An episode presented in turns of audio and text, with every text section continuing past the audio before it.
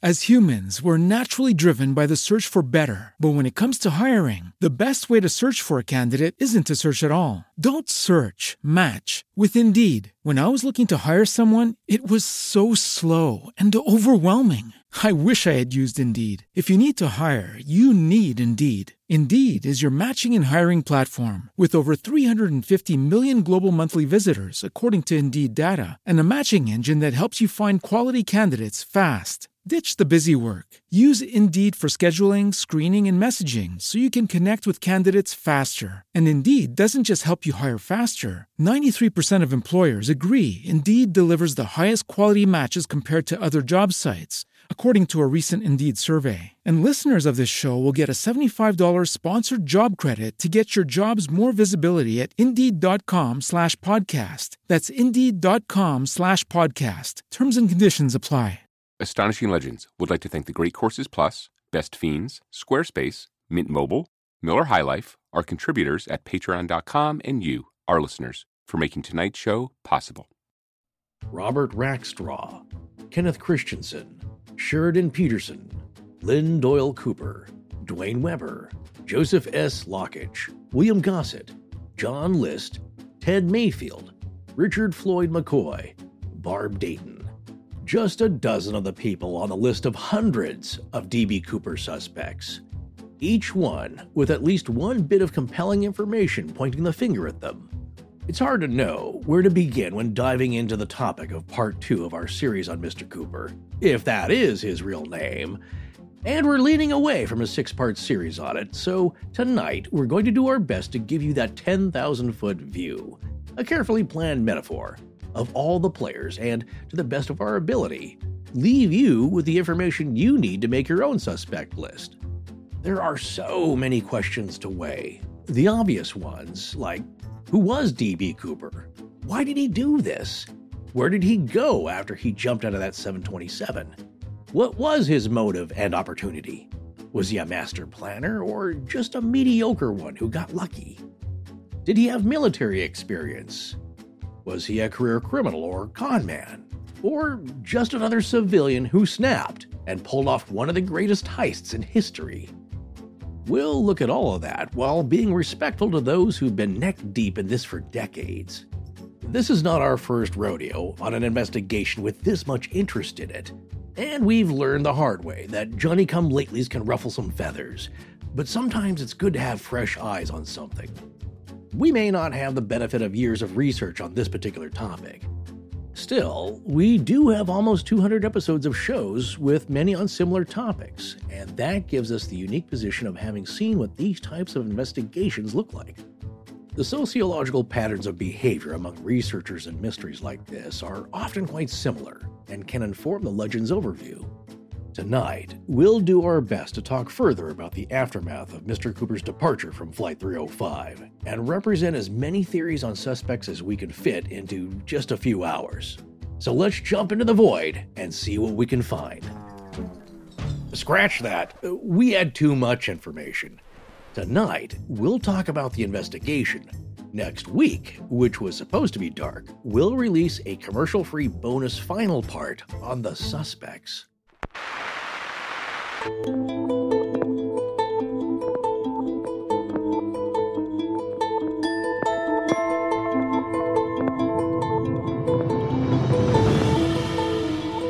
Welcome back to Astonishing Legends. I'm Scott Philbrook, and this is Forrest Burgess. Take this down.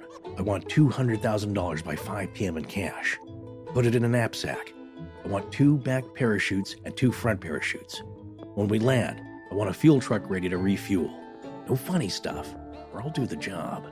Dan Cooper to Flight Attendant Florence Schaffner on November twenty-fourth, nineteen seventy-one. Join us tonight for part two of three in our series on the infamous skyjacker, D B. Cooper. And we're back, and quite frankly gobsmacked. Oh, what country is that? Are you no, doing somebody there? Is it Craig Ferguson? No, no, it's a bad me impression. Oh, okay. It's nobody, so you can't say I, I do a terrible impression of whomever. Well, I tell you what, we are gobsmacked. I, I felt like that was the right word to say there. I got to be honest. I never dreamed we would raise this much, but thanks to your orders of the charity t-shirts for the Kecksburg Volunteer Fire Department twenty twenty U F O Festival, which of course officially never happened, we have raised nearly a whopping seven thousand dollars for them. I honestly can't believe it. I figured we'd raise a few hundred, maybe a thousand, but you people have gone above and beyond. Wow, that, that's fantastic. You know, it really touches our hearts to know how great our listeners are, and you folks should know that you've done a good thing here. Listen to what our friend, guest for the Kecksburg Show and director of the U F O Festival, Ron Struble, said when we told him how much was coming his way. Hey, Ron? Yes. We've been looking at our numbers on those t-shirts. I kind of can't believe it. As of yesterday, it was six thousand eight hundred dollars.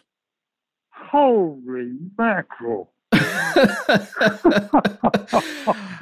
yeah. This is unbelievable. Our listeners have uh, really came through. They've just been buying them like hotcakes. We're going to announce them uh, that they're on sale one more time here this week in the show that's going up this weekend. So we may sell a few more of them. But uh, I just wanted to let you know that you're going to have that money coming in and uh, by the middle of October. Unbelievable. I can't thank you enough. Honest to God. This is like a godsend. It's our pleasure. And, you know, we wanted to, and I think our listeners too, wanted to help you guys out this year, especially having to cancel the festival and everything. So we, we hope you guys can put it to good use. Oh, my God. Can't thank you enough for reaching out to us and getting us involved. And this is fantastic. Thank you. That's all on you, folks. You really made that happen. So thank you on behalf of Ron Struble and the Kecksburg Volunteer Fire Department. And also thank you for showing the world how great our listenership is. You really never cease to amaze us. Yes, and that shirt will be on sale until October first. But after that, we're ending the first and what may be the only run for it. So if you haven't gotten one yet and want to get one, you still have a week or two here. So visit bit.do slash Kecksburg shirt. And Kecksburg shirt is all one word, right, Scott? That's it's, right. Yes, K E C K S B U R G. How else would you spell Kecksburg? One more time, visit bit.do slash Kecksburg shirt. Kecksburg with a U. Or just go to the astonishing legends dot com, click on store, and you'll find it there too. On another note, and something we don't mention often, we wanted to say a very heartfelt hello to the nearly twelve thousand people now in our private Facebook group, as well as the almost twenty thousand following our main Facebook page. We are humbled by the interest in the show. So we, we really wanted to thank you guys, and not to mention all our followers on Instagram and Twitter as well, which is all about in the same range. It's probably all the same in, people. I don't know. Indeed. And our hats off and fond respect to our admins who keep both of those places, well, all the places really, wonderful groups to be a part of in a time where that can be hard to find online. So thanks, team, for that. Okay, on to some other very important news. We are coming into the spooky season and we need to get ready. We were supposed to be dark the next two weeks, but we had so much D B. Cooper stuff to talk about that we made that That series a three-parter. So that third part's going to come out next week with no commercials because we didn't have time to put any in there. So you guys can enjoy that. Uh, then we'll be dark the week after that and returning with the first of three shows in a row for October. However, that's not the only thing that's happening for October. In fact, some things are changing here in the home offices, and those changes are all rolling out by the morning of October first. Uh, yeah, a lot of stuff is happening, and October seemed to be the time to do it because, well, we started the show back in October twenty fourteen, and now it's going to be six years old, if you can believe Aww. That. Yeah, it's crazy. Um, but we thought maybe it was time to uh, spruce up the place a little bit. The curtains are getting kind of tattered. All right, that's it. That's all we're going to say for tonight. But keep an ear on the Astonishing Legends feed during these dark weeks, these dark weeks, for a special announcement from us explaining things. It's really too much to go into here, so make sure and stream or download the brief announcement that will likely drop very close to the end of the month for subscribers. Yeah, that's funny you should say. You know what's kind of crazy?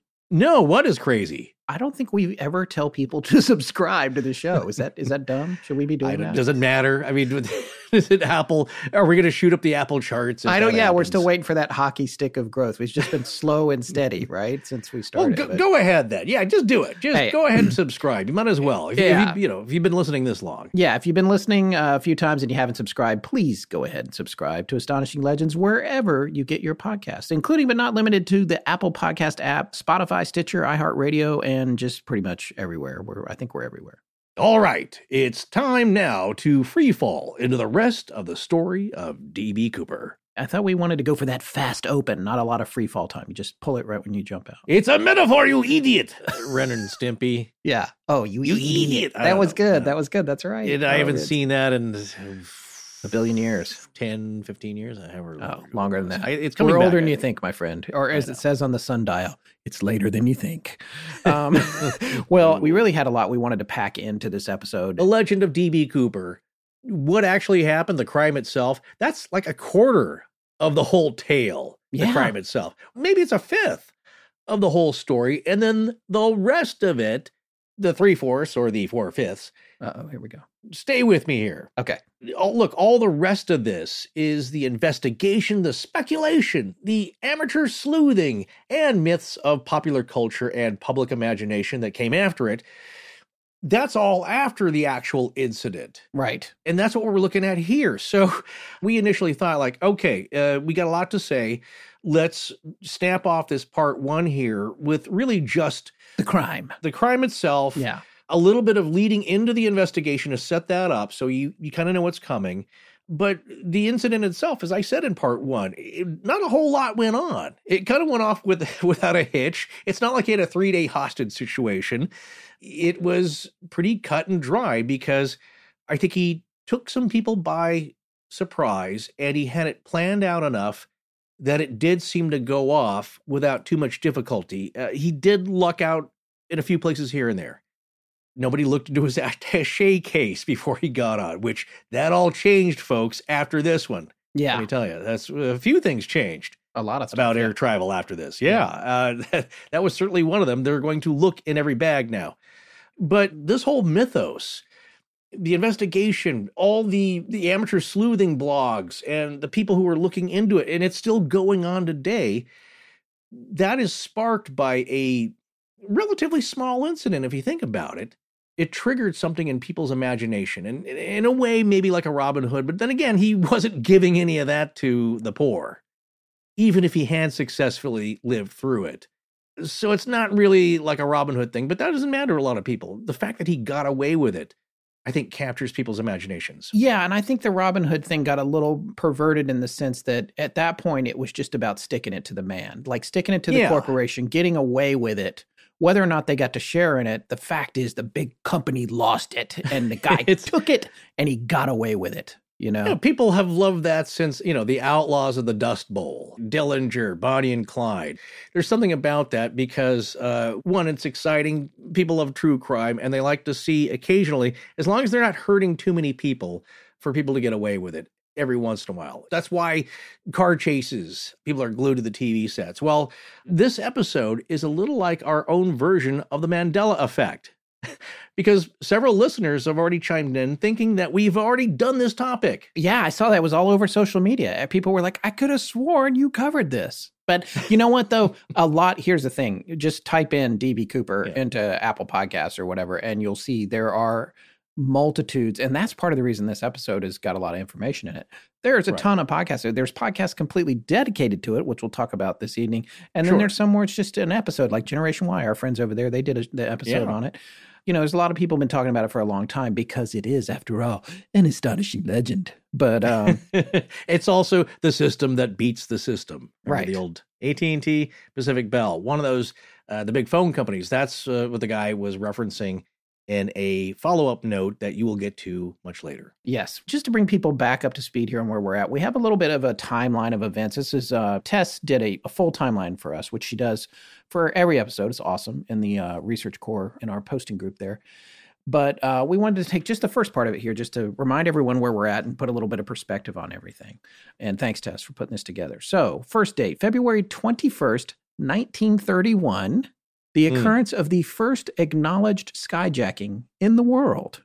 Some Peruvian rebels demanded the pilot of a Ford tri-motor craft fly over Lima so they could drop political leaflets. That was the first well, skyjacking. I mean, it's, yeah, it's littering, but it didn't seem that bad.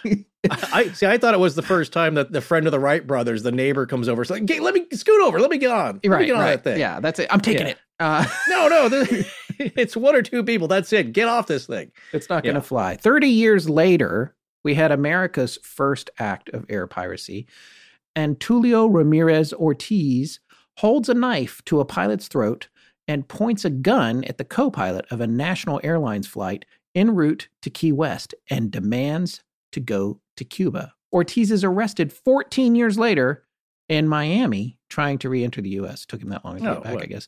And here's the thing, that was nineteen sixty-one, but uh, through the sixties and seventies, that was what was happening with most hijackings. It was people trying to get planes to take them to Cuba. That was the big deal. I remember that as a kid. I mean, I was very yeah, young, yeah. but vaguely I remember, oh, another plane. It was just one of the things, like a plane was hijacked tonight and, you know, flew to Havana or whatever. So that was what was going on at the time. Again, this was a time when you could walk into an airport with cash, give them a fake name, and get on a plane without anyone even looking in your bag. Yeah. Are you going to talk about the Alan Funt incident? We could mention that. I, I think I have okay. an open tab. I have fifteen browsers, each one with thirty-five tabs open. I know he's in there somewhere. Yeah. We can do it later, yeah. but it's very interesting and, and kind of funny. But first, because this was before mm-hmm. that, in nineteen sixty-five, this is interesting. I tested on mm-hmm. how she figured this out, but there, I guess it's because there's a lot out there about D B. Cooper and aviation nerds. Northwest Orient Airlines purchases the Boeing seven twenty-seven that D B. Cooper would later hijack. And here's an interesting thing. I, I was like, is Northwest and Northwest Orient, is this the same thing? Well, it turns out it is. It was called mm-hmm. Northwest Orient uh, for a couple of years because they were one of the first airlines to develop a travel corridor to Asia. And here's another fascinating thing. Since aircraft couldn't make the straight trip, it was too far, they would stop in the Aleutian Islands at Shemya. I'm not sure I'm saying that right, but I think yeah, it was, that sounds about right. Yeah, Shemya, S H E M Y A, and refuel so they could make it all the way across the Pacific. Shemya is one of the westernmost islands in the chain of the Aleutian Islands, or part of Alaska, which Sarah Palin mm. can see from her backyard. And by the way, mm. if you mm. Google pictures of that place, it is amazing. You can still see the rusted old hangars and stuff that people uh, that were stationed there worked in. The U S. Army had a base there, and then Northwest had a refueling place there. Yeah, there was a battle there with the Japanese. Oh, and Shemya, I didn't see, I didn't even find In that. The Aleutians, yeah, right. It was a bad one. But I had a friend of mine, I know that because he went and shot a documentary there. Oh, cool. On Kiska Island. Okay. And there's a large fin that is a radar, uh, military radar installation that supposedly looks over the horizon. Oh, a specific tiny little northern part of a peninsula country. Okay. Well, there you go. Okay. Well, I guess Shemya was, you know, it's pretty remote. It does look beautiful in the pictures, but uh, all the people that were stationed there called it the Rock. And surprisingly, yeah. one of our suspects was stationed in Shemya for almost four years. This is at a oh. time when most people that went there only stayed a year and got the heck out. So, uh, yeah, the, the next day in the timeline here is nineteen seventy-one, but let's take a little bit of a tangent, something that Forrest alluded to a few minutes ago. It turns out in February of nineteen sixty-nine, a gentleman named Alan Funt was flying with his wife and his two youngest children on Eastern Airlines Flight seven, uh, which they boarded in Newark, headed to Miami. However, that plane did not get to Miami because a couple of guys hijacked it and demanded, as we were talking about a few minutes ago, passage mm. to Cuba. But here's the thing about Alan Funt. A lot of our younger listeners probably not going to know who he was. He hosted a show called Candid Camera, which was a huge C B S, very popular show, and it was all about practical jokes. This was the original Punk'd. Some of you are probably too young to even remember Punk'd with Ashton Kutcher. Oh, dear. But yeah. uh, it was it was the original hidden camera prank show. Hidden camera show, yeah. I yes. mean, everyone is doing this now. You see it all the time. And, I mean, Candid Camera had some really funny ones. One of my favorite ones was when they, they built a car. I think it was a Volkswagen Bug, I can't remember, but it was split down the middle, and it mm-hmm. drives up to a person at a gas station who's standing there, and then it looks like it's about to hit them, and they're freaking out, and then it just splits in half and goes around them and reconnects.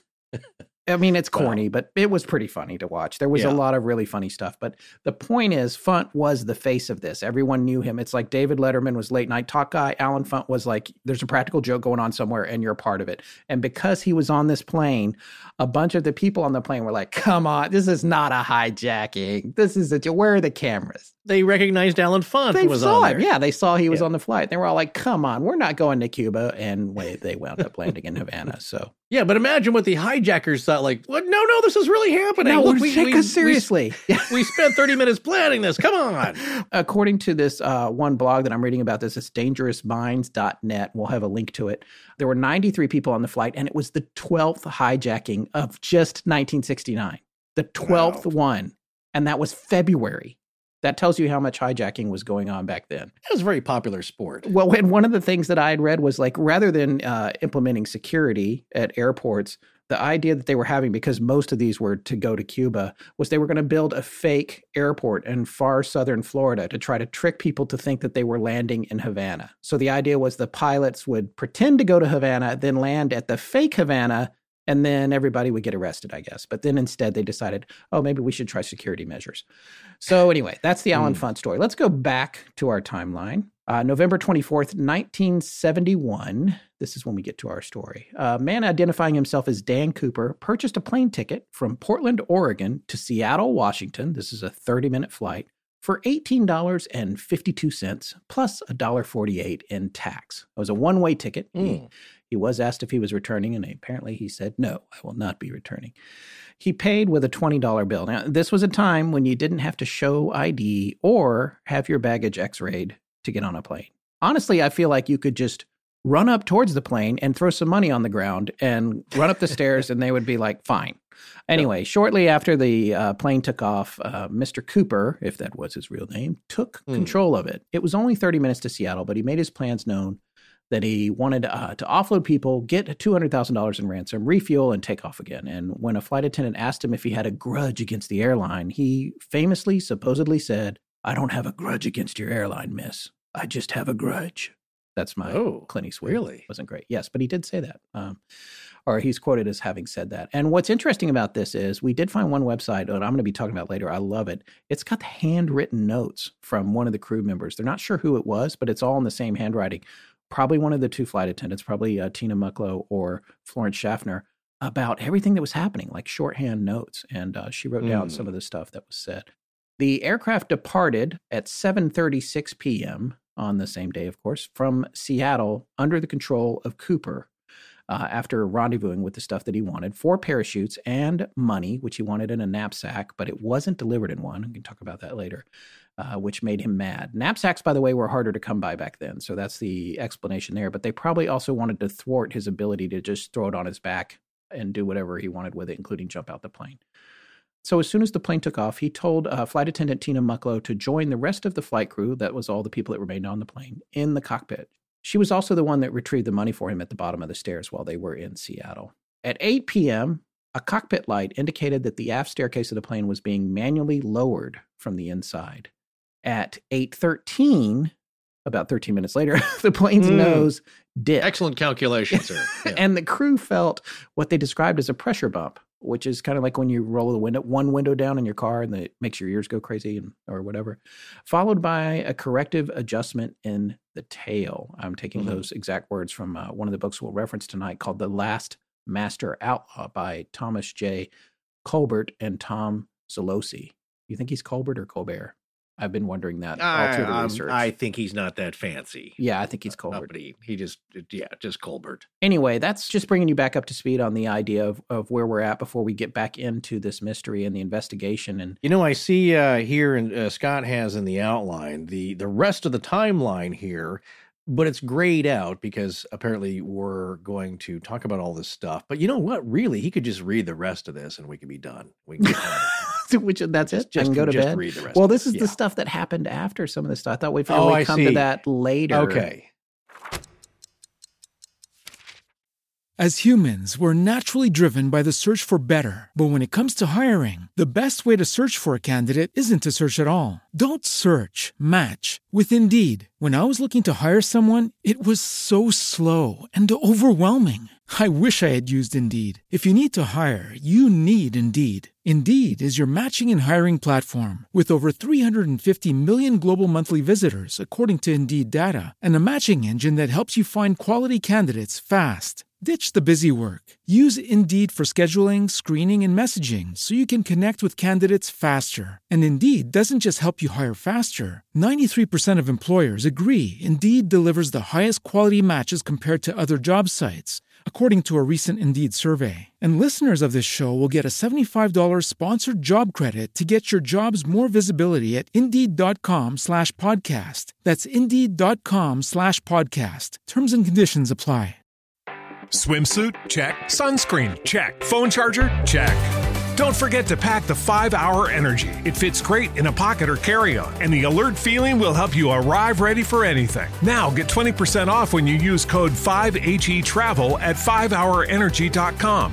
Expires April thirtieth. One-time use only. Not valid with other discounts. Remember, visit five hour energy dot com and use code five H E travel to save twenty percent.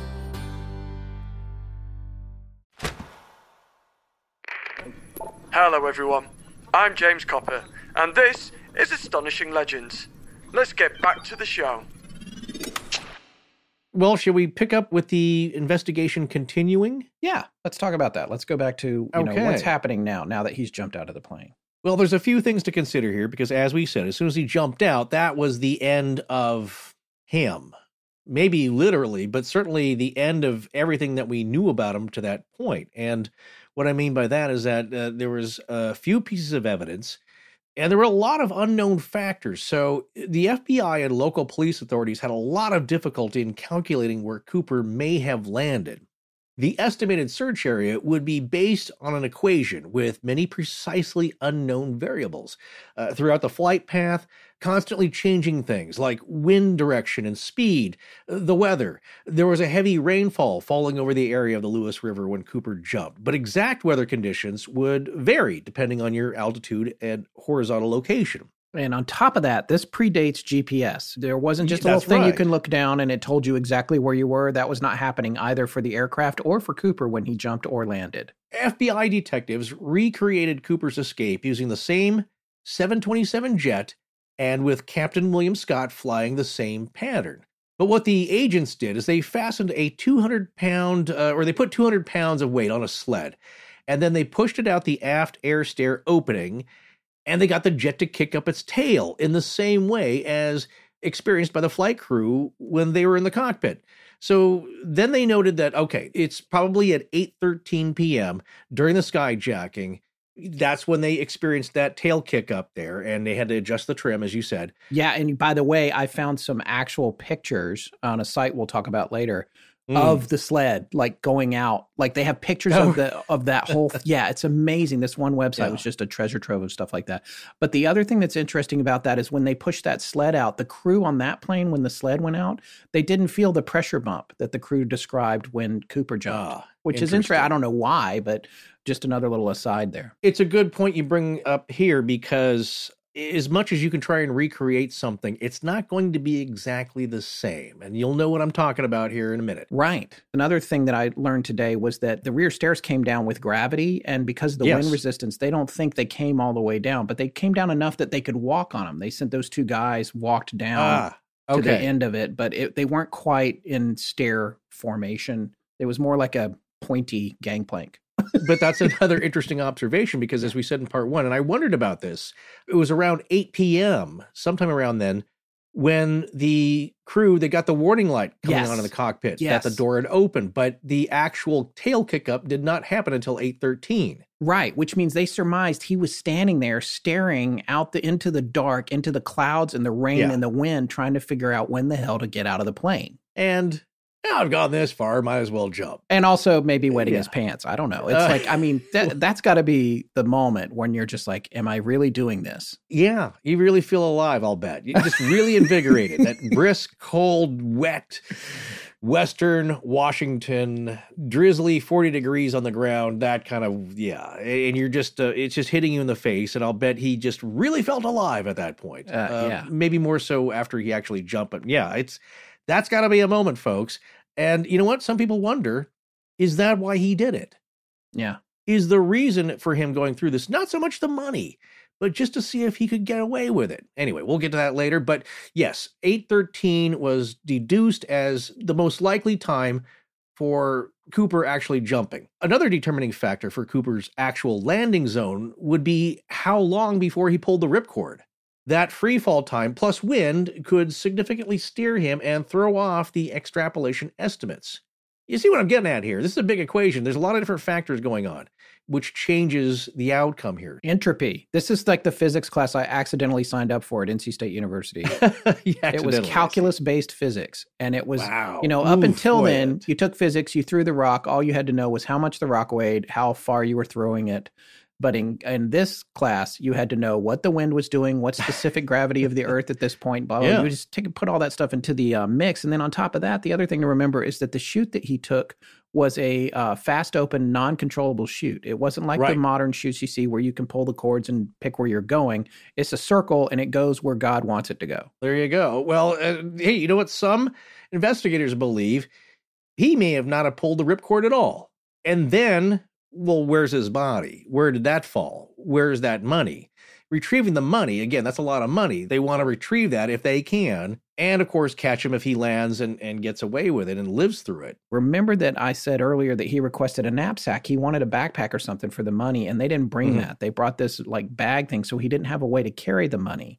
One of the things that was thwarted about his plan was how to get the money off the plane with him, and that goes back to what we talked about in part one about when Tina, shortly before she closed the curtain between first yeah. class and coach, to go up to the cockpit, she looked back and saw him tying cords on. He was trying to strap or tie the money yeah. in a way that he could take it down. And uh, there was some theory that he may have tried to open one of the other parachutes, take it out, because I think that it was uh, left behind on the aircraft. I, I'm, yes, if don't, don't get ahead of yourself. We're okay, going to get to that. It's all... But he was putting the money in there. He's putting the money in that bag. Yeah. He's put it into something other than his socks. Yes. Well, listen, remember the Air Force pilots?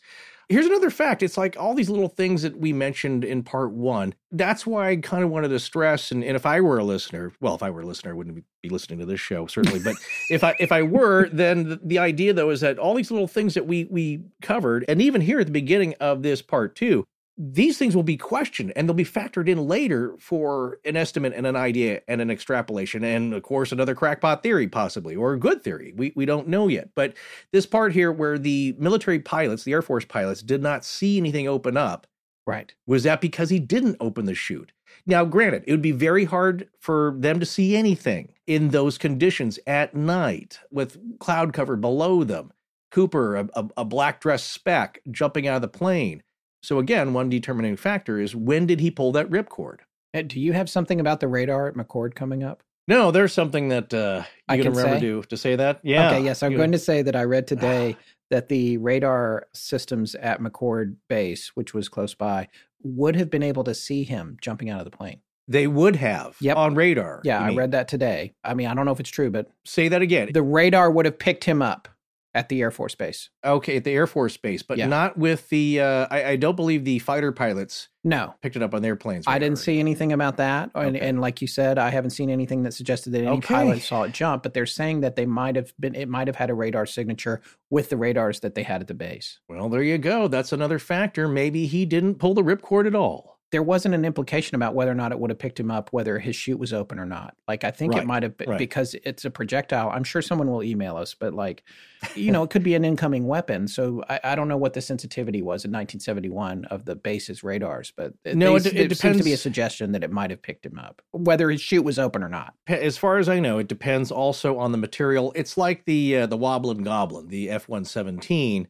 Because of the shape, it's like it doesn't disappear completely, but it shows up the size of a goose right. on radar. Right. And so that throws people off. Anyway, getting back to this, look, considering all the factors involved, investigators concluded at first that Cooper most likely landed in an area somewhere between Cowlitz County to the north and Clark County to the south in southwestern Washington state, southwest of Mount Saint Helens. Bigfoot country. Yes. Bigfoot country. More specifically, a few miles southeast of the very small town of Ariel and south of the Lewis River and its dammed up Lake Merwin. Since nineteen seventy-four, the Ariel General Store and Tavern has hosted an annual Cooper Day celebration, except I th- not in twenty fifteen because uh, sadly the owner died then. Oh, but, uh, yeah, it's and, an and ongoing maybe, thing. Maybe not this year. Oh, but probably not. Yeah. Everything's uh, we're not canceled. Doing their t-shirt. twenty twenty is canceled. No, but right. uh, it sounds like a blast. I would love to go to this thing, actually. Just remember Bigfoot. It's going to come up later. Yes. Okay, so this area today, though, it's not as heavily wooded. It doesn't seem to be from the satellite photos as it was uh, just north of the Lewis River back then. You know, more land is cleared. It certainly it changes a lot. We saw that with the Betts Sphere, how things and development can really change the landscape here. But back then, probably a little more wooded, a little more dense. It still is now, if you look at the satellite photos. And back then, as it is now, there were handfuls of farms around this area. I would guess probably fewer back then as well. don't know. I didn't check. I'm just making an observation here. But uh, the idea is uh, if he's going to land, you're going to have to look for an open patch of land, like a farm. Yeah. You don't want to do it in a thicket of seventy and eighty and ninety foot evergreens. No. Okay. Good way to break limbs. All kinds of limbs. But certainly it was probably a lot more dense in nineteen seventy-one. Well, boats searched the river and lake. F B I and local sheriff's deputies searched on foot. They went door to door. They used helicopters and planes. They patrolled overhead. And nothing of Cooper was found at the time. Do you think that means he died and they never found his body, or he survived and that's why there's no trace? When I hear that they did that massive search and they didn't find anything, yeah, my inclination is to think that he survived the jump. Because the, ah. I, I feel like the odds of jumping to your death and escaping that kind of manhunt with your chute tangled up and the ropes everywhere and mm-hmm. hunters running around. I mean, I know it's a lot of land that nobody's ever on, but right. but considering the search, the aerial search and everything else and all the calculations they did, it's my understanding that initially they were in the wrong area. They adjusted the search area by seventeen miles later. No, that's the whole still, point of this. Uh, this you would whole think sooner or later. I mean, even decades later, somebody would be like, "Oh, look, a parachute. Oh, a skull." Uh, no, you should know better than that, because uh, we're g- there's a, actually a sad uh, little side story that we'll get to that will illustrate my point. Okay. How? Yes, you can't scour every inch of everything. Now, it, this is quite an effort, and I think maybe one of the largest, if not the largest, and most intensive manhunt in U S history, certainly. Uh, but even then, as we'll see, some things get missed, and we know this because of what was found later. All right. Now, at the time, the Army National Guard out of Oregon also worked with the F B I in conducting aerial searches. The whole flight path, uh, they searched everything from Seattle down to Reno, Nevada, and found nothing. And that's from the sky. If they didn't find any trace of him, well, he wasn't carrying much with him. It's not like uh, he had those leaflets those guys uh, wanted to drop, and they're all over the place, and those can be tracked. If he didn't pull the chute, then he is basically a human-sized black lump in the middle of a very dense forest, maybe hung up in a tree. If he didn't pull the chute, yeah, yeah. Again, that's the point, is that there are so many variables here. It would be so hard to track anyway. Nowadays, a little easier. If they went right away and there was no cloud cover, they might be able to pick him up on thermal cameras, dead or alive, or at least for a little bit until his body cooled off. Unless he planned ahead, and I know that the military has uh, dark clad clothing that is supposed to trap in your body heat, so you're not picked up on thermal cams. And they have thermal uh, back then, seventy-one? Good question. I don't know. They certainly didn't seem to have it then doing this search. Yeah, and I don't think he would have planned for that ne- necessarily. There are things that he didn't care about because it was nineteen seventy-one or, or could even think of, like the D N A, okay? Yeah.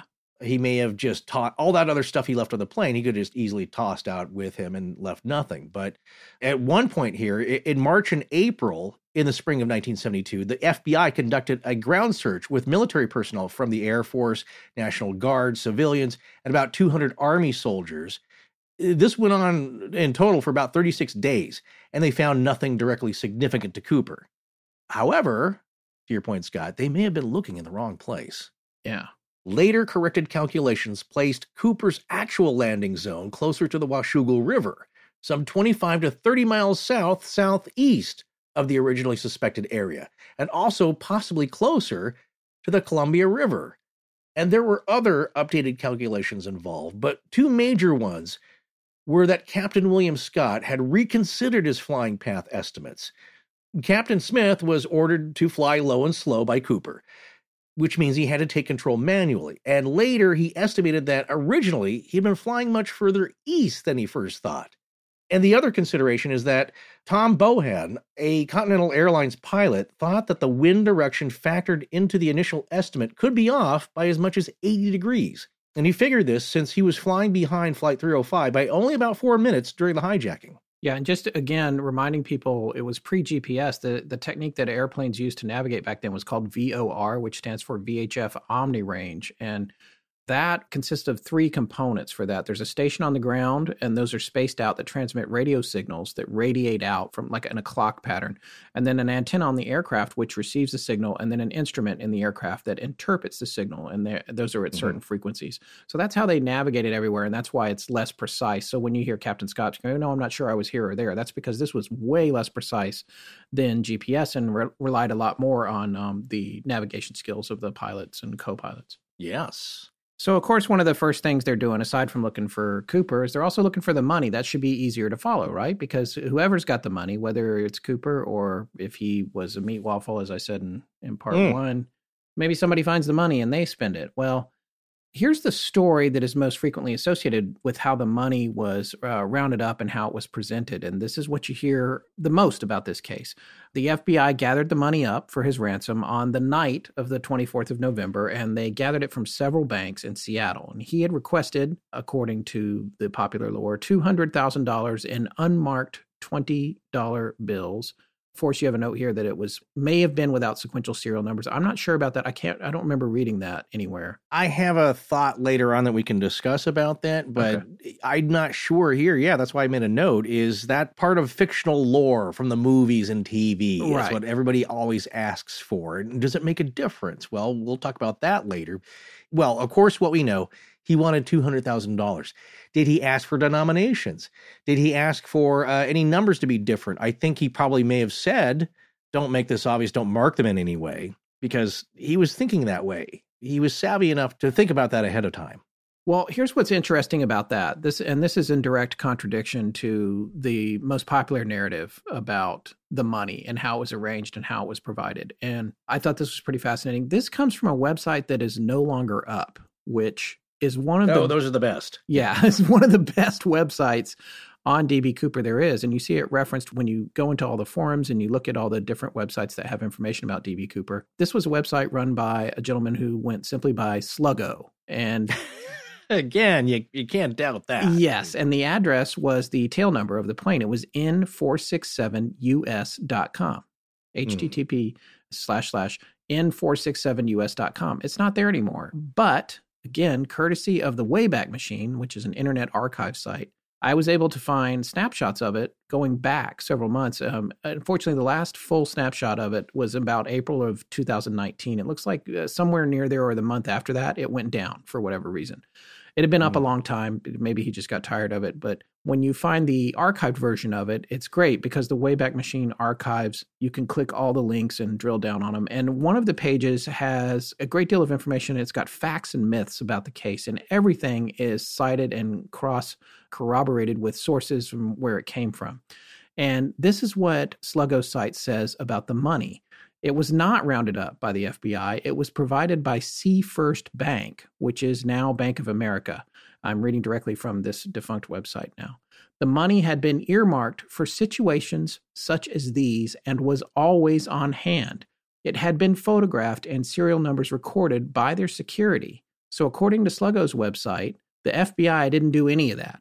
And I did read somewhere else that uh, they used a machine called a Recordac, which was uh, had to do mm-hmm. with, I think that was an Eastman Uh, Kodak Eastman product that was similar to what you would uh, use to capture microfiche or microfilm uh, back in the old days. So the reality is the money was standing by for hostage and ransom situations. It was just there. The bank had it for that. And hmm. it, when they talk about it having been recorded, it was probably recorded a long time ahead of time. They put it together and recorded the serial numbers, and they put it in a vault just in case something came up. A, a bank manager got held hostage or whatever. So that's where the money came from. Yeah, I thought about, actually, again, from our audiovisual backgrounds and, and film and uh, still photography backgrounds in the old days of film, I wondered... It's, you can't photograph photogra- that much money fast. What? Yeah, there's no way. Not back because then. There's ten thousand bills. Yeah. yeah. Yeah. So either you have to do it right then, and there is a machine that does that, which is possible that it would yeah. go through, but it's going to take a snapshot of each one. That's also ten thousand pictures. Yeah. It's a lot. But uh, yeah, I'll tell you later on that maybe the F B I or whoever photographed those, uh, Seafirst Bank, didn't get all the serial numbers recorded. That's right. Well, yeah. According to Sluggo's site, the money was transported by Seafirst Bank security to a Seattle police detective who then drove it to the airport and handed it over to Northwest Airlines. The money was bundled in various counts so that no bundle was the same. Each bundle was secured by rubber band and different counts so that it appeared the money was hastily gathered. This was an illusion. That's interesting. Okay, so you're saying here, now this will come up later, yeah. as important to the discovery of the money, you're saying these rubber banded bundles. Rubber baby buggy bumpers. Rubber baby buggy bumper banded bubble bubble bumbles. Say that three times fast. They are all of different counts? Yes. They are not hundred bill stacks of twenties? According to Sluggo's website, they are put together that way to look as though they've been hastily gathered. Now think about this. This makes sense. If you've set this aside for ransom money for a potentially bad situation, and you're trying to predict ahead of time what somebody might ask for, and one of the things that people might ask for is, like you said, non-sequential serial numbers or, you know, get this money together now. And if you don't want them to think that it can be easily traced, you might not want to present them with neatly, perfectly bundled, sequential-looking serial numbers. Right. Uh, everything bundled up the same way. So mm. it might be just to convince whoever's getting the money that it's safe to spend, because it was hastily gathered. I guess if you're, yeah, if you're of that kind of not so smart criminal, I could see that happening. I mean, the other question is, did he specify denomination, or that they just figured like, well, somebody's going to, they're not going to want big bills like hundreds. You have to break those. I mean, I have trouble breaking those now at, at small places. So twenties are much easier to spend. Is that what somebody's going to want to ask for? Well, according again to Sluggo's website, Cooper never specified the denomination. So to that end, there's two things about that that are interesting to me. And by the way, everything I'm citing from Sluggo's website is connected back to uh, sources that it was gathered from. I'm not going into all those sources here, but we'll have the links to the Wayback Machine's version of his website where you can check all that stuff out. But according to him, they they didn't specify, and I, I'm pretty sure this was taken directly from um, one of the flight attendants' handwritten notes, which are all up there. And there's a transcript of those in case you can't read them, and we have that. I downloaded that. We'll put that up with the show notes where you can actually read the notes that were taken by the flight attendants during the whole ordeal. Mm. Apparently, he had just said, look, I want two hundred thousand dollars in a knapsack. In one way, this kind of says maybe he didn't plan every little detail, because there's a mm. huge difference in weight between two hundred thousand in twenties or two hundred thousand in tens, or whatever else. Smaller the bill, the more the weight, or two hundred thousand in hundreds, like you said, Forrest. But had he gone with hundreds, he would have only had five pounds of money to deal with rather than twenty-five. But as we said in part one, that weight isn't really a big deal to jump with. If you've got a knapsack like he requested, but he didn't get a right. knapsack, which seemed like an intentional thwarting of what he wanted. Mm. So, well, answer me about this bit of factoid here. It's often reported that as they recorded the serial number of each bill, they did manage to give Cooper serial numbers that started with the letter L, and that indicates that they were issued from the Federal Reserve Bank of San Francisco. And most of the bills uh, were either of the date, the nineteen sixty-three A or nineteen sixty-nine issuance series date. Is that true? I think that's true. I haven't seen a whole lot to go against that, but you know what? For our listeners that are interested in more information on this, I do want to recommend a podcast. It's called The Cooper Vortex, and this is uh, this is a show by Darren Schaefer and Russell Colbert. I, I don't know if there's any relations there, mm-hmm.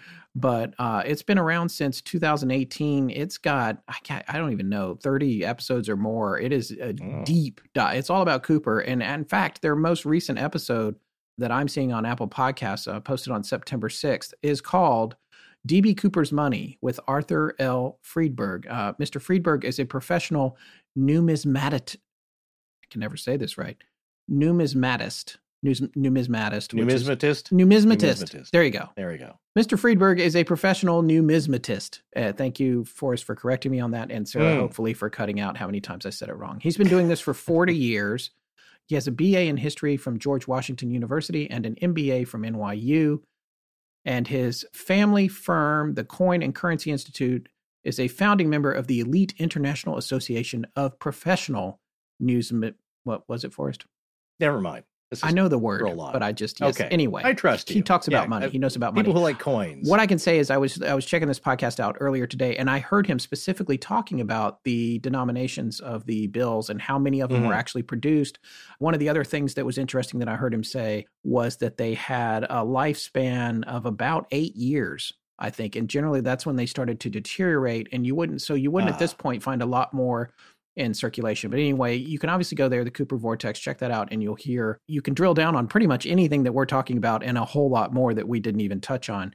But um, one of the things that's, you know, that he talks about is whether or not they match those denominations. I didn't find anything that goes against what you were just talking about. Okay, then. And why all this talk about numismatisms? Ah, you're having problems, too. And magic. No, I'm just making fun of you. Uh, why all this oh, talk thanks. about the money? Well, we'll see here why the money is important and keeping track of the serial numbers. Well, the F B I, however they were recorded, took the list of uh, serial numbers, and they delivered that to any place Cooper or anyone who stole a bunch of money may have tried to pass them. This took place about a month after his escape. Places like banks and other financial institutions, gambling establishments, of course, you're going to want to put that all on red, right? Yeah. Probably not. fifty-fifty, though, that might be exciting. Uh, that's also, I, I know that sounds like a joke, but some people think maybe he didn't care about the money. Anyway, uh, pretty much any place that handled large amounts of cash. And then they sent this list of serial numbers to law enforcement across the globe. Maybe he's uh, going to want to take off to uh, sunny Europe or someplace uh, far away in a tropical location. They don't know. Uh, they had no idea how far he could have gotten if he's not picked up soon. So uh, at that point, John N. Mitchell, the U S Attorney General at the time, made the serial numbers public early the next year, nineteen seventy-two. So now those numbers are all out. So as you can see the investigation going, they probably want to keep that secret in case they pop up. They're reported by a bank. Now it's like, well, nothing's really popping up. So let's just make this public. Let's have everybody check their bills. Maybe he's passing them person to person. You don't know. The airline now, Northwest Orient, offered to pay a reward of fifteen percent of any recovered ransom money up to a maximum of twenty-five thousand dollars. But by nineteen seventy-five, when none of the authentic bills had turned up yet, Global Indemnity, Northwest Orient's insurance company, paid out their one hundred eighty thousand dollars on the loss claim. So uh, they finally had to uh, cough that money up. Uh, again, back then, significant amount, but nothing's jiving. No, no ransom money's popping up anywhere here. Uh, the Oregon Journal newspaper offered a reward of one thousand dollars to the first person to turn in a twenty dollar bill with a matching serial number to them or the F B I. And they also reprinted the list of numbers. The Seattle Post-Intelligencer offered five thousand dollars. Several bills with serial numbers that were close, but not an exact match, were turned in. So by late November of nineteen seventy-four, the rewards were rescinded. Close, but no cigar. And according to the research I found, um, and in more than one place, I saw sources say that no one thought that the banks were even looking after about six months. It just was too much work, yeah. and they didn't care anymore. And it, you know, t- got to get on with life. Yeah, it's not even, uh, it's not really that computerized back then, right? Okay? Nothing's scanning these things like a robot. This is uh, people looking at bills. However, uh, that did work later at another famous ransom case. Mm-hmm. But for now, nothing is being found. But then, on February tenth, nineteen eighty, some of the ransom money was found. Hmm. Brian Ingram, who was eight years old at the time, was camping with his family on a stretch of beach on the Columbia River known as Tina, or Tina Bar, like a sandbar. And I said Tina twice because it's often spelled T E N A or T I N A, like the common name. This spot is downstream from Vancouver, Washington, about nine miles and about twenty miles southwest of the town of Ariel. What Brian found were two packs with one hundred twenty dollar bills each and a third packet consisting of ninety twenty dollar bills, still bound with rubber bands, which was the same configuration handed to Cooper, five thousand eight hundred dollars total. And you can see the photos uh, of these, this money posted everywhere online. Uh, we actually even have it in our own photo galleries for the web pages for these episodes. And the money is greatly deteriorated, but the F B I was able to positively I D the bills as part of the ransom money package. Pretty exciting, huh? Yeah. As humans, we're naturally driven by the search for better. But when it comes to hiring, the best way to search for a candidate isn't to search at all. Don't search, match with Indeed. When I was looking to hire someone, it was so slow and overwhelming. I wish I had used Indeed. If you need to hire, you need Indeed. Indeed is your matching and hiring platform, with over three hundred fifty million global monthly visitors according to Indeed data, and a matching engine that helps you find quality candidates fast. Ditch the busy work. Use Indeed for scheduling, screening, and messaging so you can connect with candidates faster. And Indeed doesn't just help you hire faster. ninety-three percent of employers agree Indeed delivers the highest quality matches compared to other job sites, according to a recent Indeed survey. And listeners of this show will get a seventy-five dollars sponsored job credit to get your jobs more visibility at Indeed.com slash podcast. That's Indeed.com slash podcast. Terms and conditions apply. Swimsuit? Check. Sunscreen? Check. Phone charger? Check. Don't forget to pack the five hour Energy. It fits great in a pocket or carry-on, and the alert feeling will help you arrive ready for anything. Now get twenty percent off when you use code five H E travel at five hour energy dot com. Expires April thirtieth. One-time use only. Not valid with other discounts. Remember, visit five hour energy dot com and use code five H E travel to save twenty percent.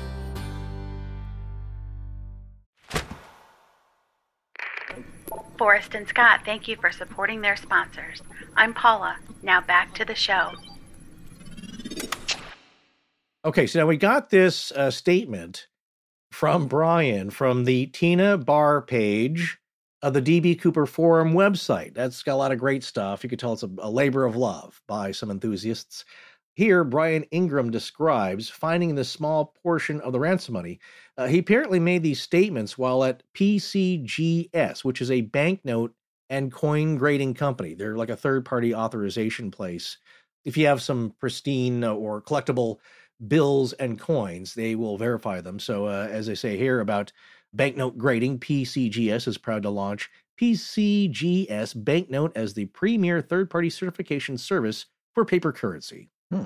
And why don't you read what Brian had to say about him being eight years old and, and uh, finding something pretty cool on the beach? I was eight years old and on vacation. He did not sound like that. Oh, okay. I was eight years old and on vacation with my parents on February tenth, nineteen eighty, when I found about five thousand eight hundred dollars of the ransom money along the banks of the Columbia River near Vancouver, Washington. We were going to make a fire along the riverbank. I was on my hands and knees, smoothing out the sand with my right arm, and I uncovered three bundles of money just below the surface. My uncle thought we should throw it in the fire.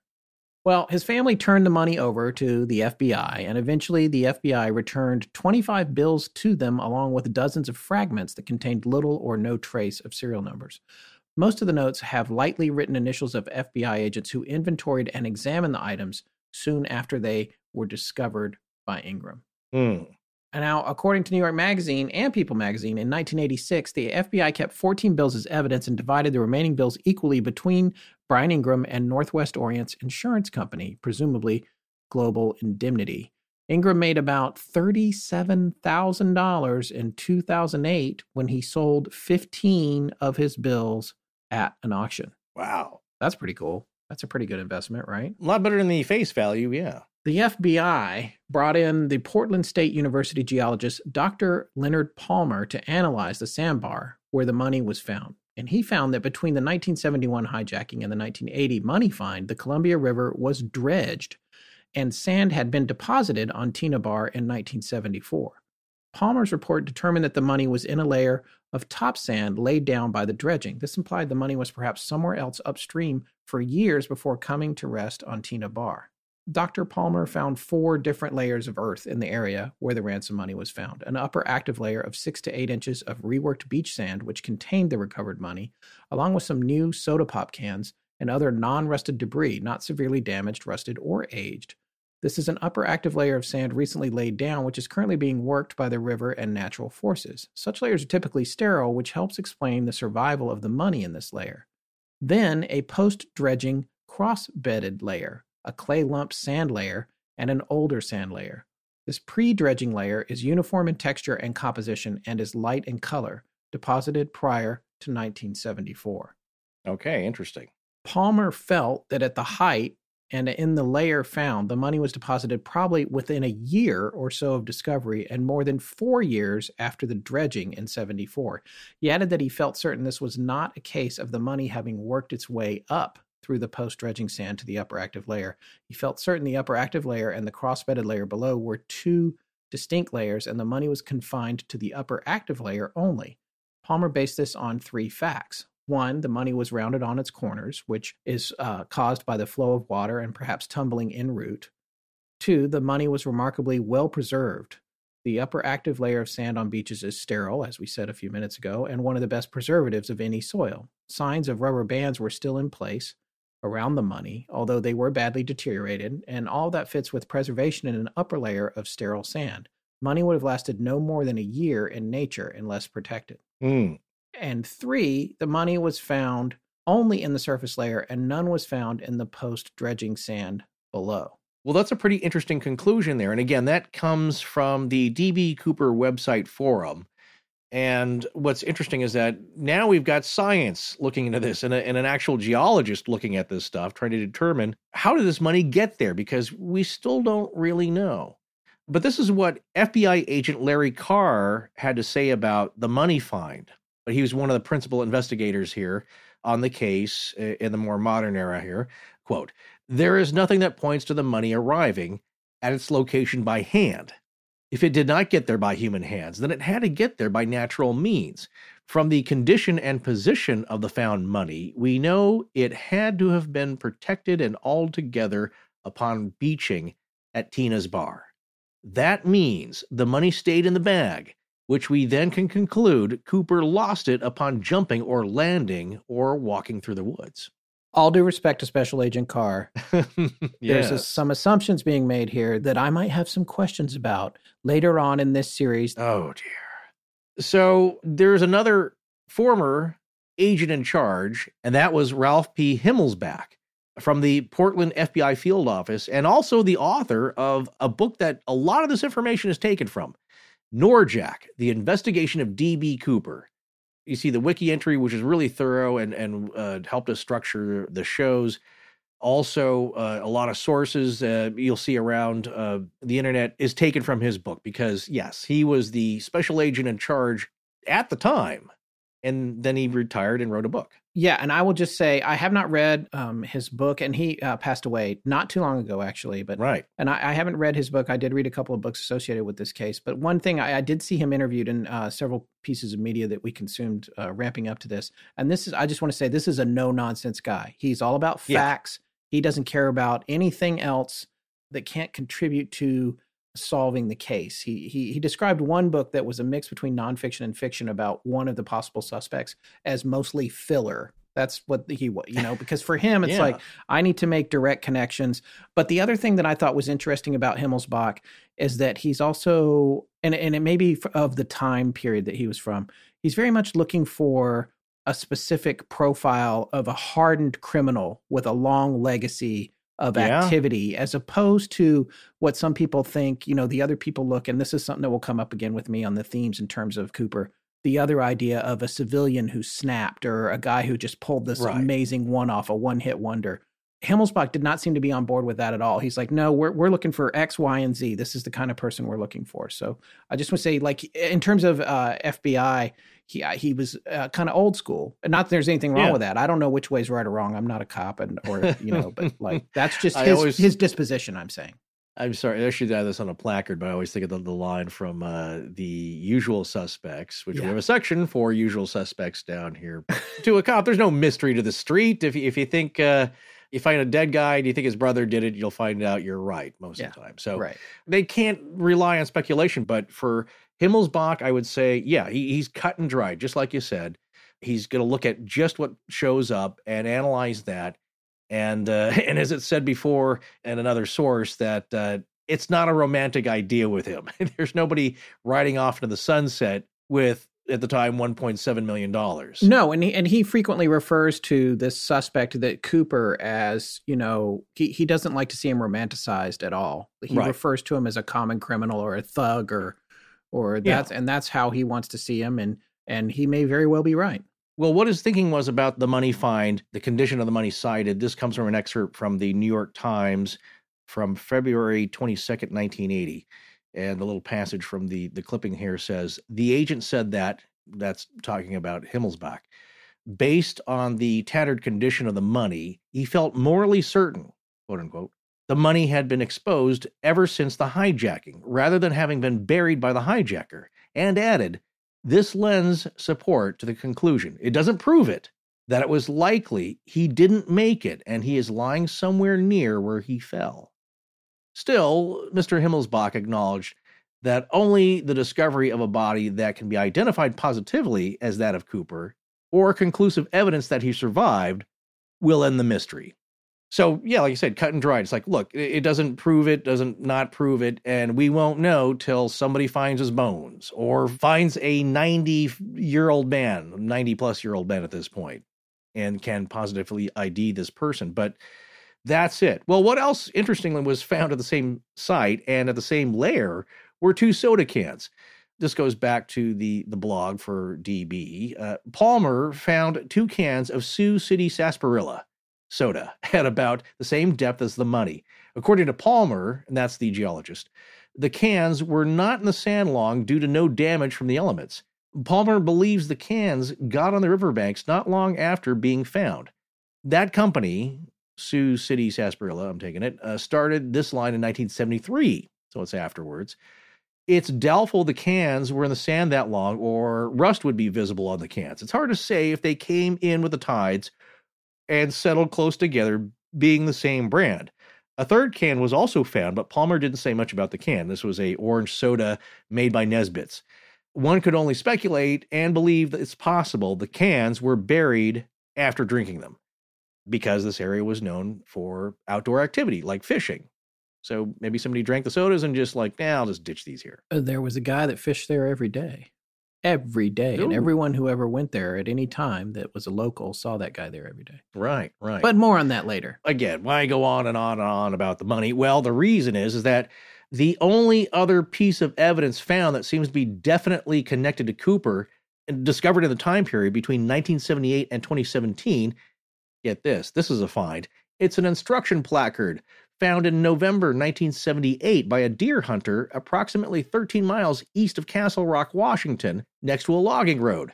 Castle Rock, it's about thirty miles northwest of the initial presumed landing zone area, just south of Ariel, Washington, and Lake Merwin, and maybe fifty miles northwest of the updated estimated possible landing zone near the Washougal River drainage area. That was uh, Hunter Carol Hicks who found that. Yeah, well, still, uh, Castle Rock, it's still basically in Flight three oh five's general flight path. And guess what the card was? How to open the back stairs, right? Yes. Wasn't printed, that what it was? Printed on the placard were instructions for lowering the aft air stairs on a seven twenty-seven. He probably was reading them on the way down. He was yeah, like, let me next, see that. Next oh. time. uh, yeah, and uh, according to the F B I, they estimated that where that was found was about six minutes of flying time from the point where Cooper had jumped out of the aircraft. Ah, wait a second. Okay, so he jumps out. Does he take the placard with him, or he he snapped it off the Maybe wall? Maybe the wind whipped it off the wall, or and it just yeah. was, you know, it would be, in that case, flotsam, not jetsam. Right.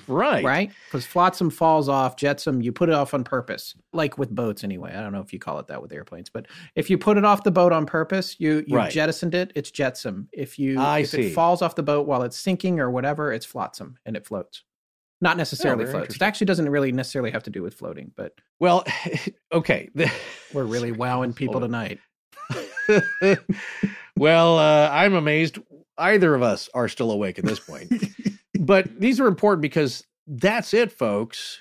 You got tattered money and you got a placard from a plane. But uh, that would be such a cool find. And when you come upon that, uh, you might know the story, but somebody who finds that, the, the hunter in, in the woods, the first thought going through your head, like, what the heck? seven twenty-seven? Oh, my goodness. I yeah. wonder. I wonder. And then you, you know, you make a call to the F B I, I guess. Yeah. Yeah. So anyway, that was a placard for lowering the aft air stairs.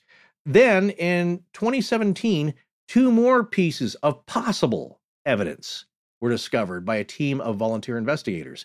As mentioned in a New York Daily News article by Megan Cerullo titled, F B I Accepts New Evidence in D B. Cooper Hijacking Cold Case, uh, first, a parachute strap that could be several decades old was found. Then, in August of that year, a piece of foam was found that potentially, I want to stress that there, could be part of Cooper's backpack. However, these two newer items can't be confirmed as being directly linked to Cooper, but they're exciting finds. Yeah, it's kind of thin for me, but you know. well, I don't know a lot about these two. I heard about the foam somewhere. Right. I don't think I knew about the parachute strap. I think officially, well, they think it's a, a parachute strap, and and uh, I don't know if it's dated. I don't know, but you're right about that, is that it's pretty cool that you found something that might be connected, but you can't officially connect it. So the official stance is that, yes, those are possibles. We'll take a look at them. But you know what we have to talk about now? If we're going to talk about this right. a little bit earlier than this, two thousand eight, a part of two parachutes was found near Amboy, Washington. Oh, yeah. So I'm going to read you this little section right here. This is from the Mountain News, Washington. Mm-hmm. Great mm-hmm. website for Cooper information. Just tons of, it's a, a great publication. We have links to it. But this is one of the uh, stories there. A discarded parachute buried near D B. Cooper's probable landing zone was found in two thousand eight near Amboy, Washington, after some investigation that included the opinion of Cooper parachute packer, Earl Cossey. The F B I mm. determined it was not the Cooper parachute, but probably right. from a military pilot who bailed out of an airplane in the same area in nineteen forty-five. Maybe. There are problems with this scenario, though.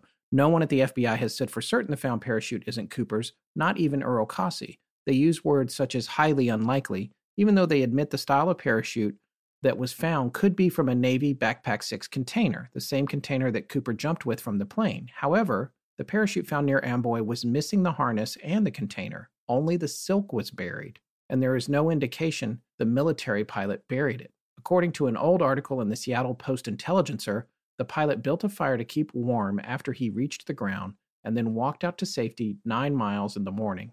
It's doubtful mm. he would have bothered burying it during the night. And even if he had, why would he separate the container and harness from the parachute?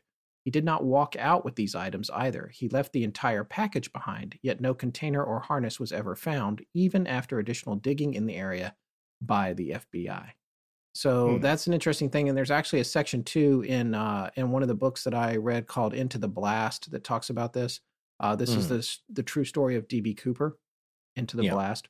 That's written by uh, Skip Porteous and Robert Blevins, who comes up frequently.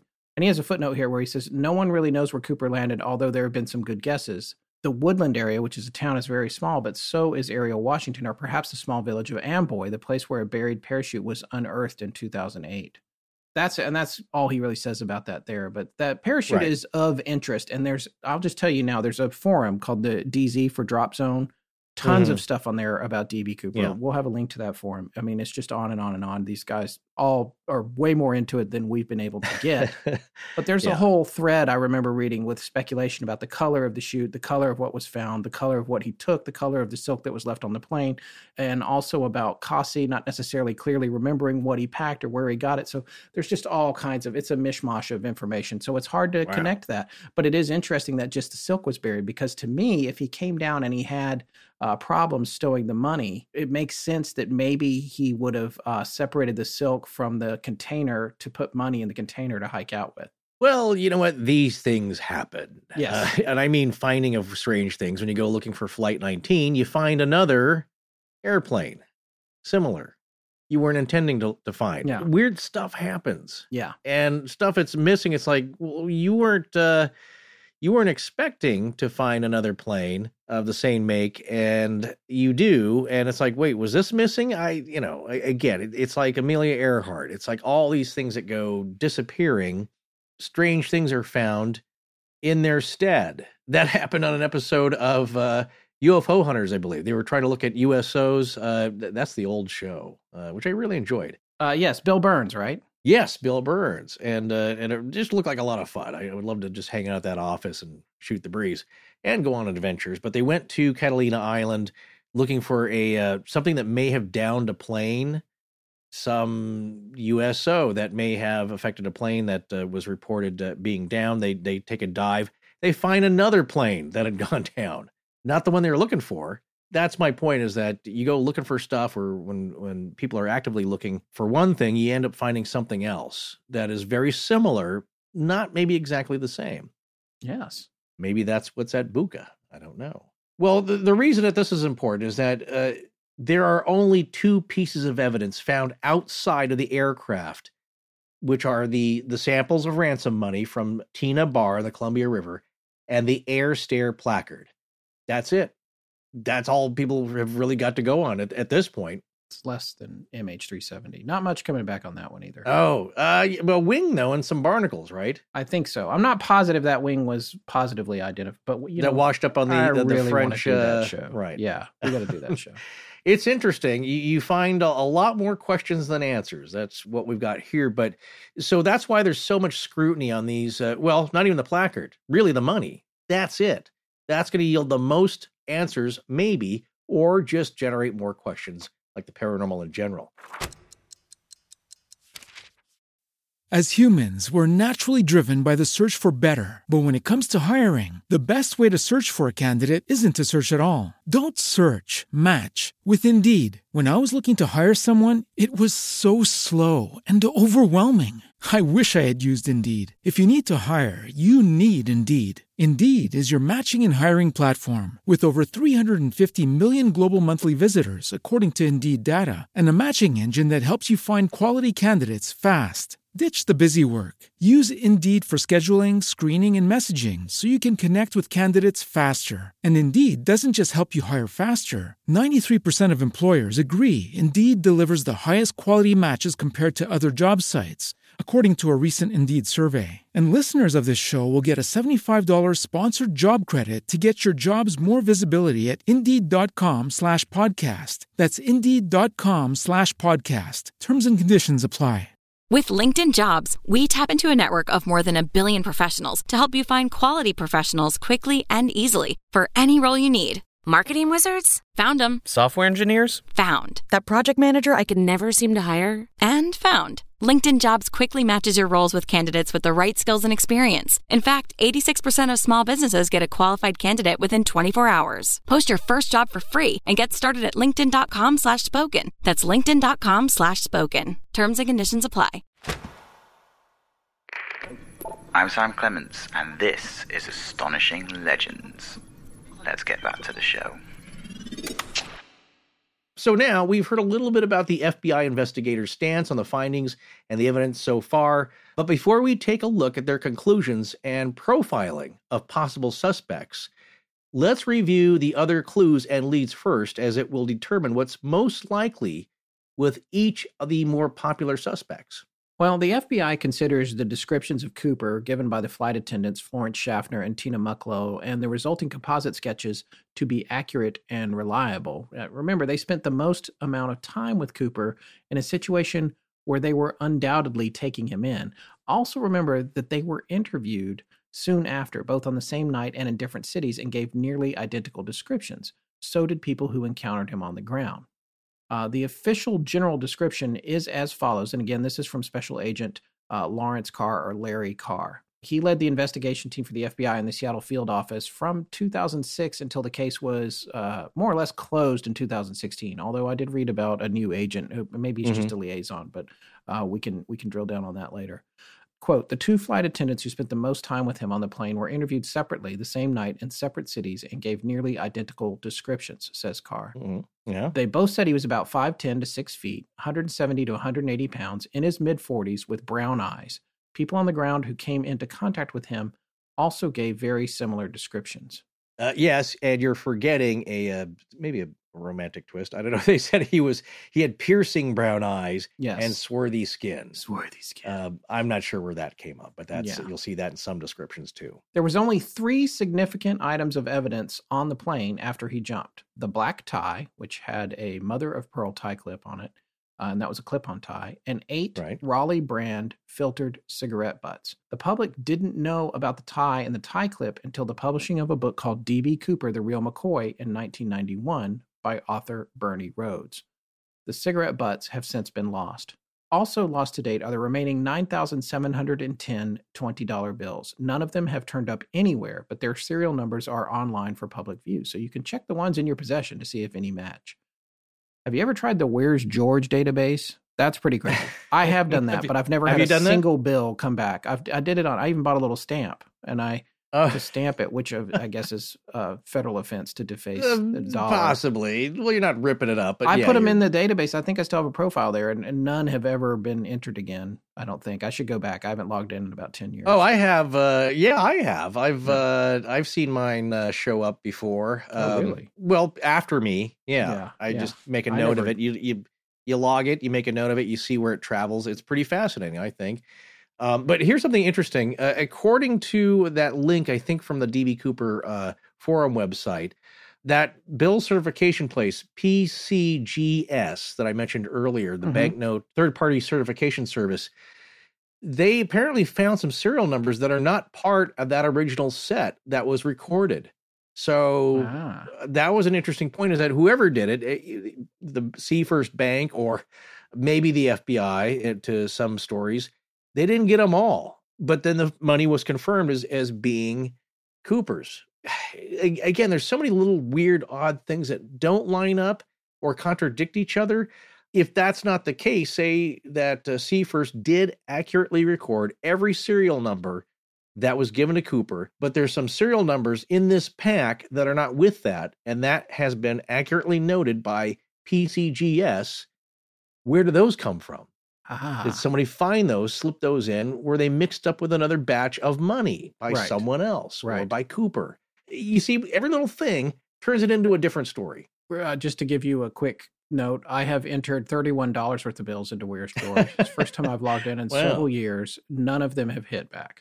Really? Yeah. Well, nobody's keeping up with it. Nobody cares about my money. Anyway, there are so many variables. I'm about to describe one that is, it is a sad and horrible note. And it was something in connection to the original uh, manhunt and the massive search that was done by the F B I and the military. A body was found, and this is mentioned in retired F B I agent Ralph Himmelsbach's book, and also an article in the Columbia newspaper. This story is profiled, and also on a webpage for waymarking dot com. We'll have that, and and I think that's a, a orienteering club activity website, I believe. Well, uh, there was a crime on March twenty-ninth, nineteen seventy-two, and I'll just read the entry from the Waymarking site here. A body was found at the old Cedar Creek Grist Mill in a remote wooded area in northern Clark County. A woman searching for old bottles spotted the body, partially covered by debris. The corpse attracted nationwide attention until it was determined the body was that of a young woman and not the missing jetliner hijacker D B. Cooper. The unidentified body was found in an area that had been included in an intensive search by the F B I and Army for D B. Cooper, the man believed to have parachuted from a hijacked jetliner with the ransom money. The hijacker is believed to have parachuted in the area east of Woodland. The body was located at the bottom of a twenty-five foot silo-like structure that is built into the side of the grist mill and had been part of the water turbine. So yes, this is at the old Cedar Creek Grist Mill in Woodland, Washington. Sadly, she was murdered. Uh, by Monday, April third, the grist mill body had been identified as eighteen-year-old Barbara Ann Derry, a Clark College student from the Goldendale, Washington area. Barbara Ann had enrolled at Clark College in January and for the winter quarter, uh, but not for the spring quarter. And she had rented an apartment in the Central Park neighborhood, but um, had moved out in mid-February, presumably to return to Goldendale. But no one had reported her missing. Now, what's the point of us describing that? Well, one, a massive F B I, gigantic military search is taking place all around this area. Nobody checks the grist mill. This woman and maybe her friend, I think, were looking for old bottles, uh, which is a, a pastime a lot of people do. And they poke around this place and they find this body. And it's not out in the middle of the woods. It's not in the middle of a, a copse of trees or or on a craggy uh, bluff somewhere. It is in a structure that should have been checked but wasn't. Or if it was, it wasn't thoroughly. The other thing is, is that Poor Barbara Ann Derry went missing and nobody noticed for whatever reason. Her friends didn't say anything. Uh, family didn't notice. Nobody made mention of it. And uh, she had to be identified by other means. So there's two things here.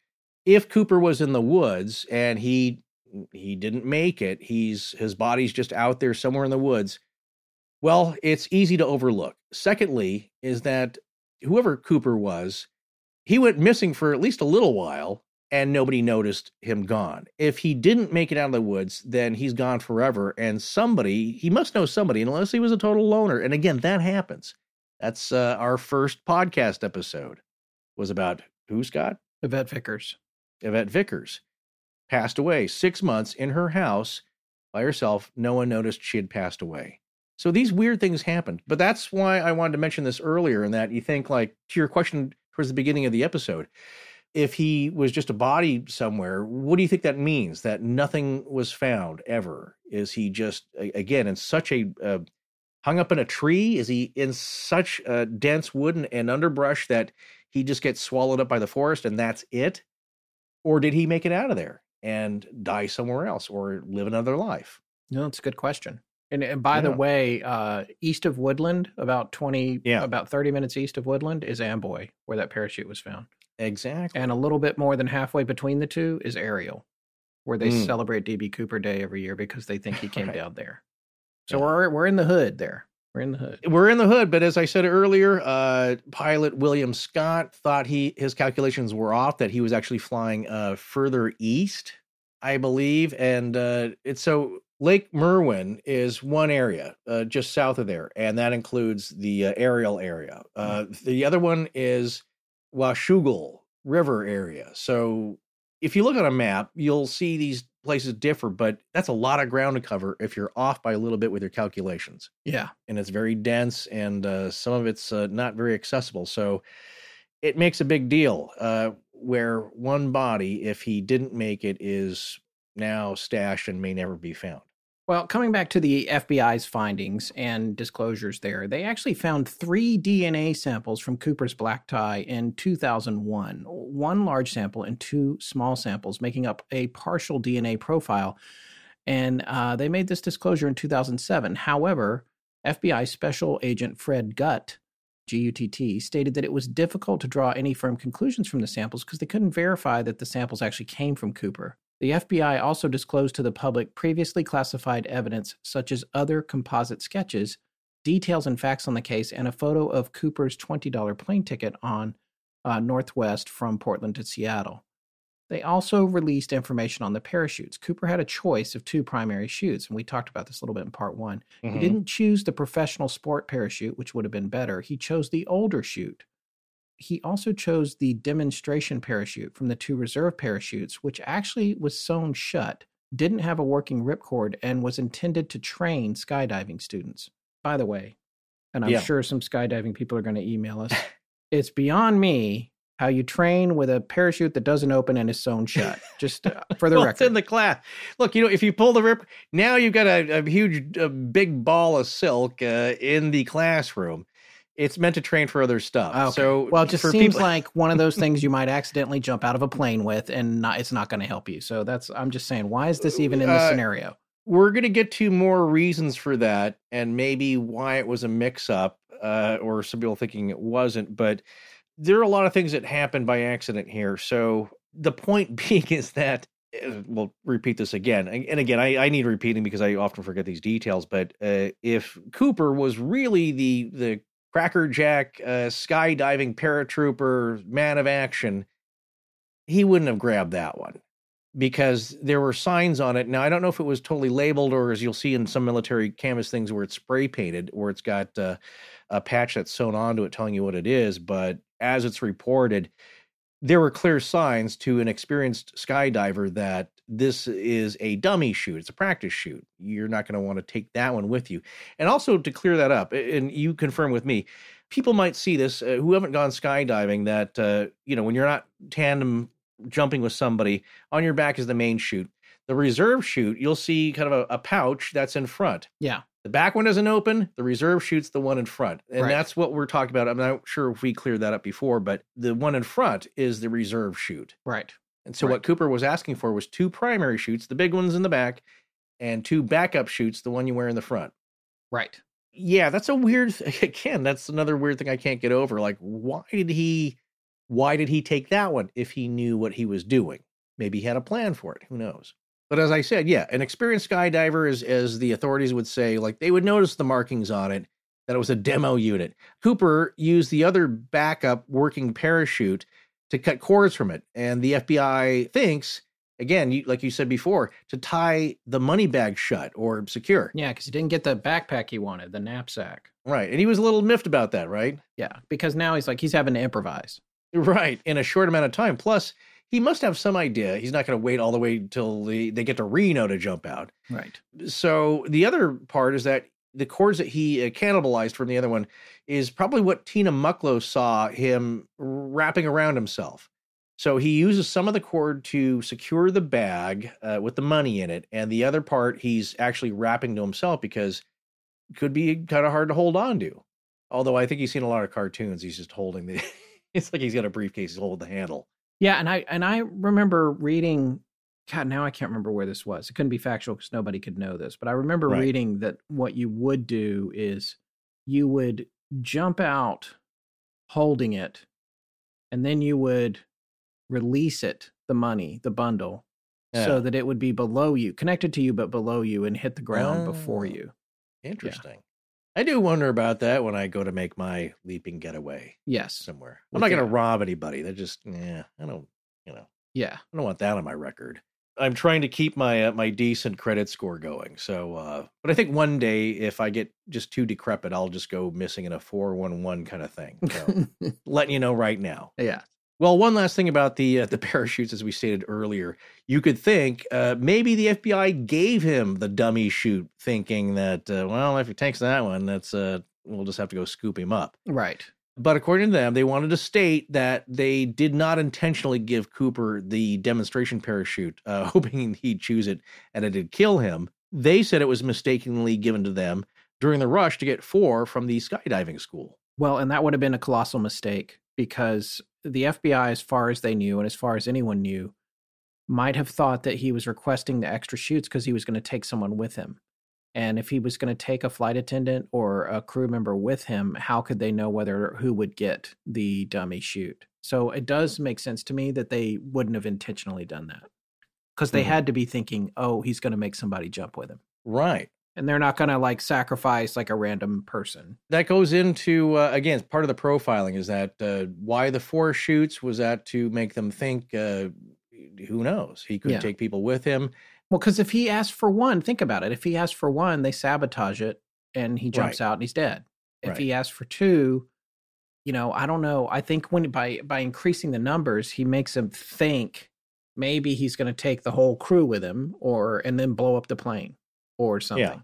So they can't take the risk of giving a faulty chute to them. Right. Not knowingly anyway, in my opinion.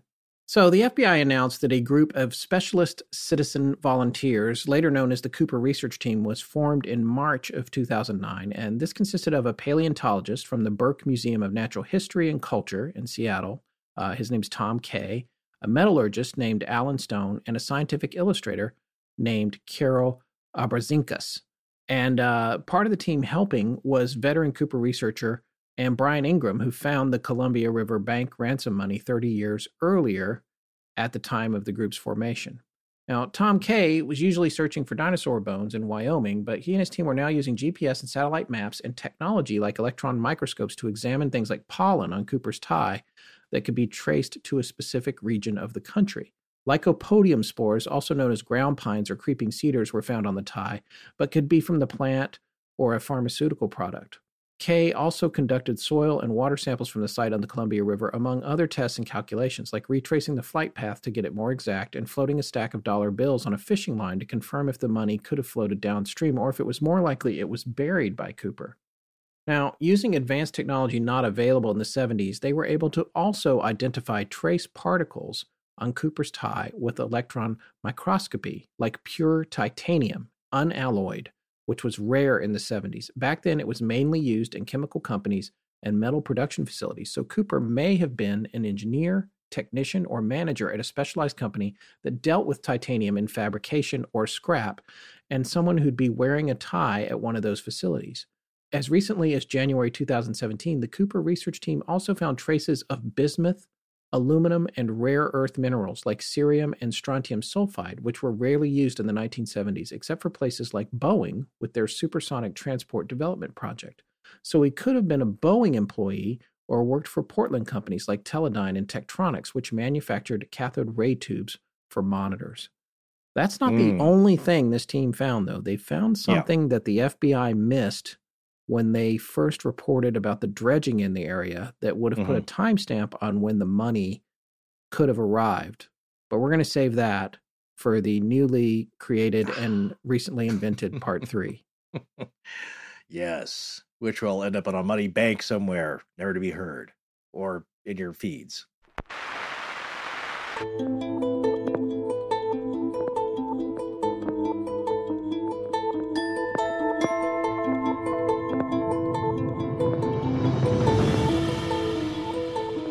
That's going to wrap up part two of our three-part series on D B. Cooper. Originally, we were planning to keep it to two parts, but we were running long, and it's three in the morning. So we're going to release part three, commercial-free, next week. Please remember to support our sponsors. They help keep the show free and the lights on in Blanket Fortiana. Special thanks to John Bolin. Hi, I'm Sam Clements. Hi, I'm James Copper. Hello, my precious.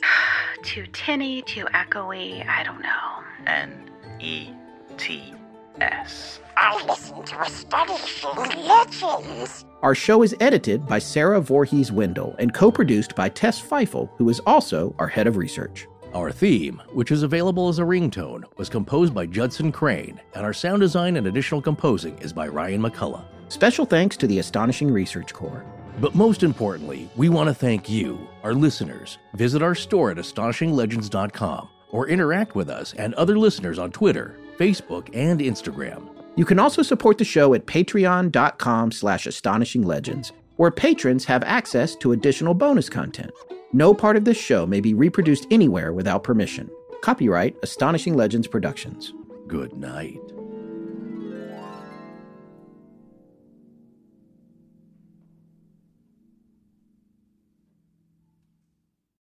As humans, we're naturally driven by the search for better. But when it comes to hiring, the best way to search for a candidate isn't to search at all. Don't search, match with Indeed. When I was looking to hire someone, it was so slow and overwhelming. I wish I had used Indeed. If you need to hire, you need Indeed. Indeed is your matching and hiring platform, with over three hundred fifty million global monthly visitors according to Indeed data, and a matching engine that helps you find quality candidates fast. Ditch the busy work. Use Indeed for scheduling, screening, and messaging so you can connect with candidates faster. And Indeed doesn't just help you hire faster. ninety-three percent of employers agree Indeed delivers the highest quality matches compared to other job sites, according to a recent Indeed survey. And listeners of this show will get a seventy-five dollars sponsored job credit to get your jobs more visibility at Indeed.com slash podcast. That's Indeed.com slash podcast. Terms and conditions apply.